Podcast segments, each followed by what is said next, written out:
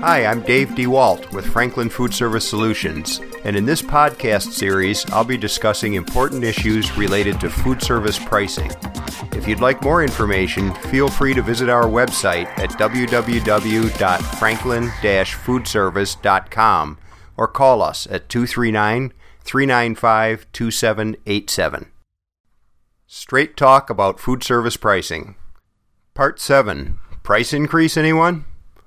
Commodity costs are through the roof, erasing margins for the dry mix company, the frozen bakery, the poultry processor, and virtually every food manufacturer in between. Energy prices continue to be at historic highs, further jamming the manufacturer, distributor, broker agency, and operator.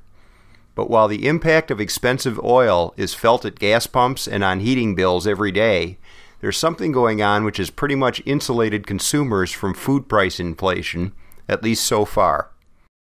It seems that distributors are pushing back with unprecedented fervor on manufacturers' attempts to raise prices.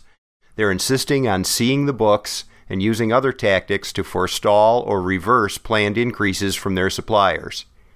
Doubtless, the distributors are driven by fear of raising prices to their operator customers because the operators are loath to increase menu prices.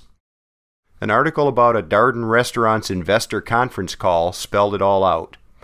Quote, in the short term, however, Darden faces what Otis characterized as a difficult consumer environment that may get worse.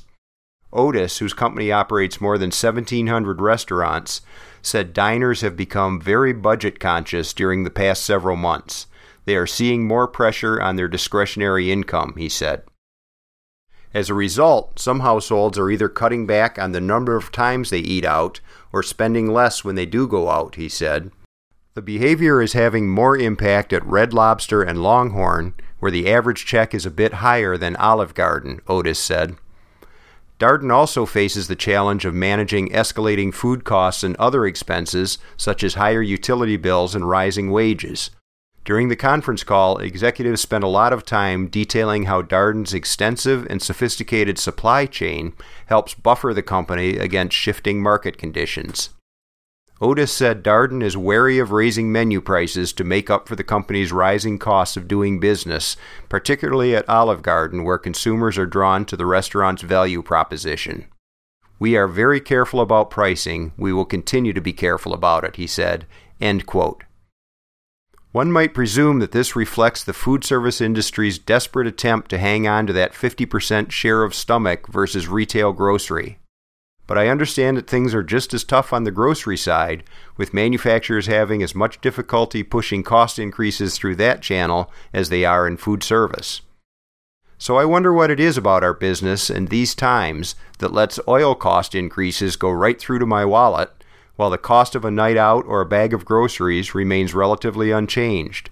Is it just a matter of time, or is there something else at work here? Thanks for listening to our podcast. To learn more about Franklin Food Service Solutions, please visit our website at franklin foodservice.com or call us at 239 395 2787.